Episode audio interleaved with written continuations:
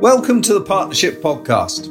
Over the past year, funeral directors have often been in the spotlight, and few are more conscious of that than my guest today. Gary Valentine of Valentine and Turner was followed by documentary camera crews he set up his London premises. The documentary follows him through the pandemic, and an excerpt shown on Channel 4 News contributed to raising awareness of the work funeral directors have done during extreme circumstances. So today we'll talk about that work and Gary's experience over the past year.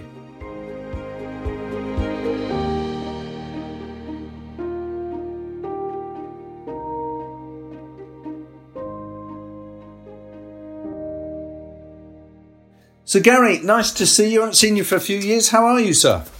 Oh, good afternoon, Malcolm. Uh, and thank you very much for having me. Yeah, I'm, I'm well, thank you. Uh, yeah, very well. And um, how are you? I'm not bad, actually. I'm sort of getting used to working from home, although hopefully soon with restrictions easing, I'll be able to get back on the road again and hopefully get down to see you. All right. Well, look, I'm conscious you're busy, so uh, grateful for a chance just to talk through with you your experiences because uh, we have seen a bit of you on television recently, which is good news. So, look, let's just start with your business. What's the history of your business? Who's involved, and when did you start in it yourself? Well, yeah. So Valentine and Turner uh, was founded in 2015. Uh, so you know, quite a, a newly established funeral home, yep. uh, and you know, founded by myself, you know, Gary Valentine, and business partner and best friend Wayne Turner. You know, with the vision of you know taking it back to basics, you know, and offering a really personal service, uh, as so many great funeral directors do we work for bigger funeral homes, and I, you know, me personally, you know, from when I was 15. So, you know, I've, right. you know, been in the industry a little while, and uh, it's now uh, run by actually the four of us, uh, which is Wayne and his wife Laura Turner, yep. Uh, and me and my wife Kirsty Valentine. You know, Laura's sort of now director of care, and you know, she's now training to be an embalmer uh, at the London School of Embalming, uh, and my wife come on board a little bit after that uh, and yep. took over sort of finance side of what we do and and um, yeah so it's a real family affair. So when i saw you last with steve bennett that would have been i think probably 2016 so you'd only just started hadn't you? You've been trading for about a year on your own then. That's correct yeah. Yeah. Okay so look let, let's just reflect on the last 12 months because it's been pretty challenging but you know none more so than for a funeral director. So um, for you, as you look back, what's been the biggest challenge? So I think the biggest challenge uh, was the uncertainty, you know, around what was the right thing to do. I don't think anyone, obviously, we're in a pandemic we've never been before, you know, as a country and as, as the world, you know, and, you know, funeral directors across the board, that was the bodies that, you know, that sort of we look to in times of trouble. I, I, didn't, you know, they obviously didn't know the right thing, you know, to, to say because not even the government knew what the right thing was to say. So, you know, at the beginning, we were advised to, to, you know, not allow families to sort of see their loved ones. It might not be safe. Mm-hmm. And then obviously, you know, to tell a family that was very hard. Um, and then, of course, as time progressed, you know, we then could allow embalming and, and dressing. And some funeral yeah. homes aren't even doing that now. But uh, we struggled with that. And that's why we then, you know, looked to professionals to, no, we made it a very safe environment for families to come in here. But yeah. you know, we were one of the first to start allowing families to come in and be with their loved ones because right. you know it's so so hard. Know, I would say the hardest, the most distressing thing. You know, just just sitting with a family. Uh, I mean, obviously, even allowing families in, they they didn't have that chance to say goodbye in hospital and to be with their loved one in hospital. And then yep. we were then told we couldn't allow you to be with them here either. And oh, I struggled with that. Uh, we all did as a family, and um, we got through it. And we allowed dressing and embalming and that sort of stuff moving forward in a very safe way. Um, but you know, so, you know, um, but I understand we're a small family. We can make decisions perhaps some of the bigger organisations can't. Uh, and I guess then because of that, in our high street, for instance, of course, because we've got some of the bigger funeral homes here, yeah. um, we were then getting uh, the families that would normally go to them. So you know, obviously because we were allowing families to be with their loved ones in our chapel, uh, and we were allowing them to be dressed in their own clothing, we then obviously, you know, ha- had uh, double or triple the amount of, of families we, you know, we normally have. So I'm sure. I would say the pressure yeah. was, was the hardest thing as well, as well as the uncertainty. But it's so lovely to see that we're getting out of it now, you know. All right, well done. And look, I, I, get your point around the differentiation, and as long as it was safe, that actually meant they'll probably remember that for future business as well, I suspect. Okay, so, right, how on earth did you come to be featured then in the Channel 4 News documentary? Interested in that one? Of course. So, uh, I'll, I'll, be honest, I was at the other funeral home I used to work at, and I was conducting a funeral, and there was this lady with a camera walking around a cemetery and she got talking to one of the, the lads and uh, started questioning him. And he was very shy. He said, Oh, no, no, go and ask Gary. He loves all that. uh, and they sort of started talking to me about how I got into the business and all that. Sort. And this is why a service was taking place in a chapel. Yep. Uh, so I didn't have long. We got talking, and the next minute I was in my kitchen, you know, and it was very much, this was years ago. And uh, they've always remained in contact with me. Right. Uh, and then this was the time of transition when I was leaving where I worked and then starting our own. Yeah. So they filmed that journey. Lots of funeral documentaries have been done, but what they thought was missing was showing the person behind the funeral director. So, you know, they were with me every step of the way. They were at my children's births, they were at my wedding. Wow. Uh, they're, down, they're down the pub with me, which I don't know, that's a good thing. Um, my wife struggled with it. Of course, it's quite invasive at times, yeah. um, especially at childbirth. but, you know, it was just showing that we're just normal people and, you know, we all care about what we do. Yeah. And, um, you know, just try to destroy that sort of taboo that exists around undertakers. And I'm, I'm passionate about that. And um, that was it, really. And, and they've been a part of the journey. And then through that, through their connections and whatnot, you, you know, we were then um, approached by Channel 4 about a documentary, very right. short doc on their news to yeah. sort of just display what we were going through. Sure. And that was at a time where the film production team that we work with were promoting us as the forgotten front line. And that's something I'm very passionate about. And yep. um, of course, NHS is so important. And, and from you know the teachers to the people that work in you know in Sainsbury's, for instance, everyone's so important. And so many people were forgotten. No, an industry no, I, that in the very beginning no one wanted to think of. No, very good point, Gary. And and so you know they've obviously been with you over the last few years. I mean, you're used to it. What's any reaction from local families when they've seen cameras? I mean, it's a difficult one. Obviously, it's very sensitive. Um, they've just lost their loved ones. So the last thing they really want to do is walk into a film crew. You know, yeah. So I, uh, me, Wayne, Laura, and Kirsty, you know, we sit down and we try our very best to do it in the most sensitive way. If we think there's a funeral that perhaps would be good for you know for, for people to see, yep. it's the way it was done. So you know, obviously, it would just be a. I'd get to know the family first and build that rapport, and if I thought I could then sort of bring the documentary in, this conversation, yep. and lots of families said, "No, it's not for us."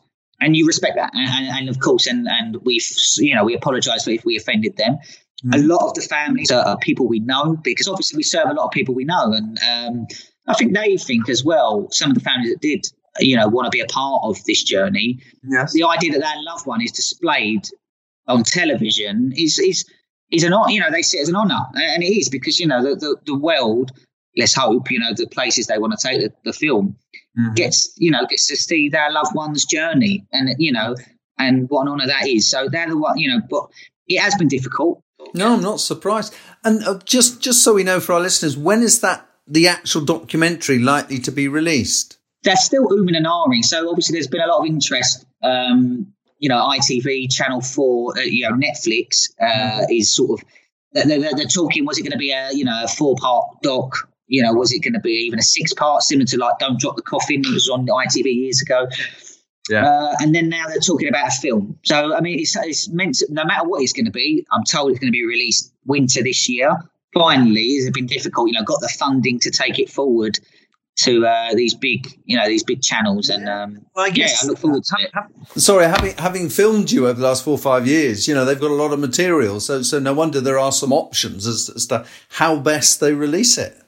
Now, you also mentioned you've done a bit of filming with Panorama in the past, haven't you? We have, yes. I mean, because of our sort of relationships with, you know, London and, and the sort of the mayor's office and all that sort of stuff, you know, we, we've been approached to support families affected by knife crime and gun crime. Yeah. Uh, and a lot of that is to do with, you know, repatriation, you know, repatriating loved ones back home. You know, these yeah. these are just kids. You know, some of these are just kids. And we've had people here, you know, 16, 17, lost their lives because, you know, got caught up in gangs. Yeah. And, you know, I've built such lovely relationships, we all have, you know, with their families, and, and it's just been heartbreaking.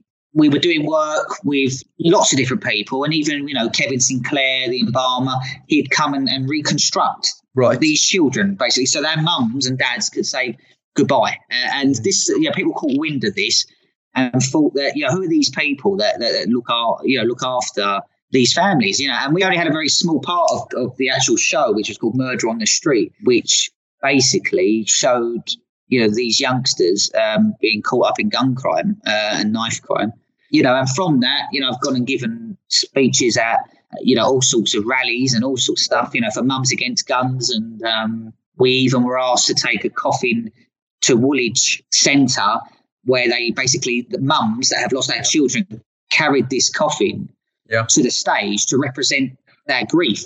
Uh, and we, we we were asked to conduct it like a fake, you know, fake funeral, basically, um, to just show the power of grief. Um, we're just passionate about, you know, just helping people and, and causes. And no, I can see that. You know, yeah. It's it's a powerful way also of of I suppose people seeing what you do, what you represent, and and your own brand values. So uh, there, there's a message there for other funeral directors as well, if if they were to get approached, I guess. Okay, now look. One final thing. I gather you've also met Boris Johnson. So I'm pretty sure I saw a picture of you with Boris a couple of years ago when he was campaigning, I suspect. Did he actually come round to the premises? Yes, we've met Boris Johnson a couple of times, uh, and that's because his brother, Jo Johnson, was a member of parliament in Orpington. Oh, uh, you know, I tried to not get too involved politically um, because of our connections in Southwark and stuff like that. One day I could be with Sadiq Khan, the next day I could be with Boris. You know, I, from that, you know, it, funny enough, and this is where the Channel 4 relationship first started. When Jo Johnson um, left Orpington, yeah. uh, you know, over the sort of issue of his brother, and it become, you know, Bojo versus Jojo, they called it. They yeah. brought that's how they they come in because me and Wayne are seen as brothers here in the community. They done this whole what was our what was our views on Brexit uh, and all that sort of stuff, and sort of rolled it into these two brothers and these two brothers in Orpington, and made a Channel Four piece over it. It's quite amusing. You probably be able to still see it on Channel Four uh, News. All right. So so look, let, let's just stand back a bit. So from from your perspective, over the last sort of five six years in a very very busy part of the world where you are. What emerging trends are you seeing in terms of preferences for funerals now? Is it changing at all? Yes and no. Yeah, the, the traditional funeral still exists. You know, people still want the norm, but mm-hmm. yeah, you, you, have to give people all the options. You know, and and this has come up a lot in funeral magazines about you know David Bowie and the direct cremation and all that sort of stuff.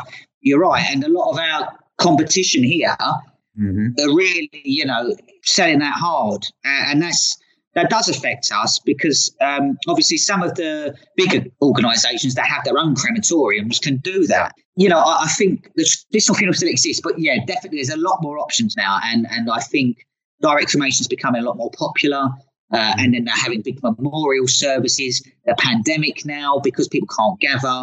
So I do think the traditional funeral is not, you know, not as what it once was. Uh, you know, like your hearse and your two limousines and your you know, and your horses and all that. Uh, people don't feel they need to do that anymore because, you know, we, we're living in times where the, the money isn't there, you know. So because of this pandemic, it's really, you know, shown people that you haven't got to have all of that. So we've right. just got to, move, as funeral directors, you know, move with the times and be able to offer everything from, you know, your pink glitter coffin to your traditional, to your, you know, to your direct crem non-attendance. You know, we can't judge and we just need to just be here for when that time comes. I get it. Great. Thank you very much. That was interesting. And look, final question for you. Um, we've got regulation on the horizon, regulation for pre-need, uh, funeral plans, as well as on the at need space of the CMA. How do you feel generally about regulation coming into your sector? You know, I'm very for it. You know, I'm one of these people that um, there's a lot of people that one day I believe wake up and think I'm going to be a funeral director and start opening their own. I think regulation is very important you know, all of us have taken our diplomas. You know, it's something that we're passionate about. Yeah. Um, and you know, I, I, believe that regulation is a good thing. You know, and I, I think it's going to be hard for the, the 200 year old undertakers because they are the, some of the best some of the best funeral directors I have met. mm. haven't got a qualification and they don't intend to take one. And that's, they're the ones that are going to struggle. Uh, but, you know, I, you know, the, I sit on uh, with, you know, your former guest, Adam, you know, on the London Association of Funeral Directors Committee, all that sort of stuff. You know, all these committees exist for, for, for the, you know, for the purpose of the funeral industry, you know, so we can all yep. work as one and, and, and, you know, do the best job we can and, and work together. And um, I think it's very good to, to be re- regulated as long as it's done properly because, you know, there's so many great undertakers out there that don't have a qualification. Great answer. Thank you very much. Well, look, thanks for your time today. And I, for one, will look forward to your premiere on Netflix when it's released in the winter. I'll look out for that in my schedule. Uh, but honestly, Gary, thank you for your time today. It really is appreciated. Thank you very much for having me.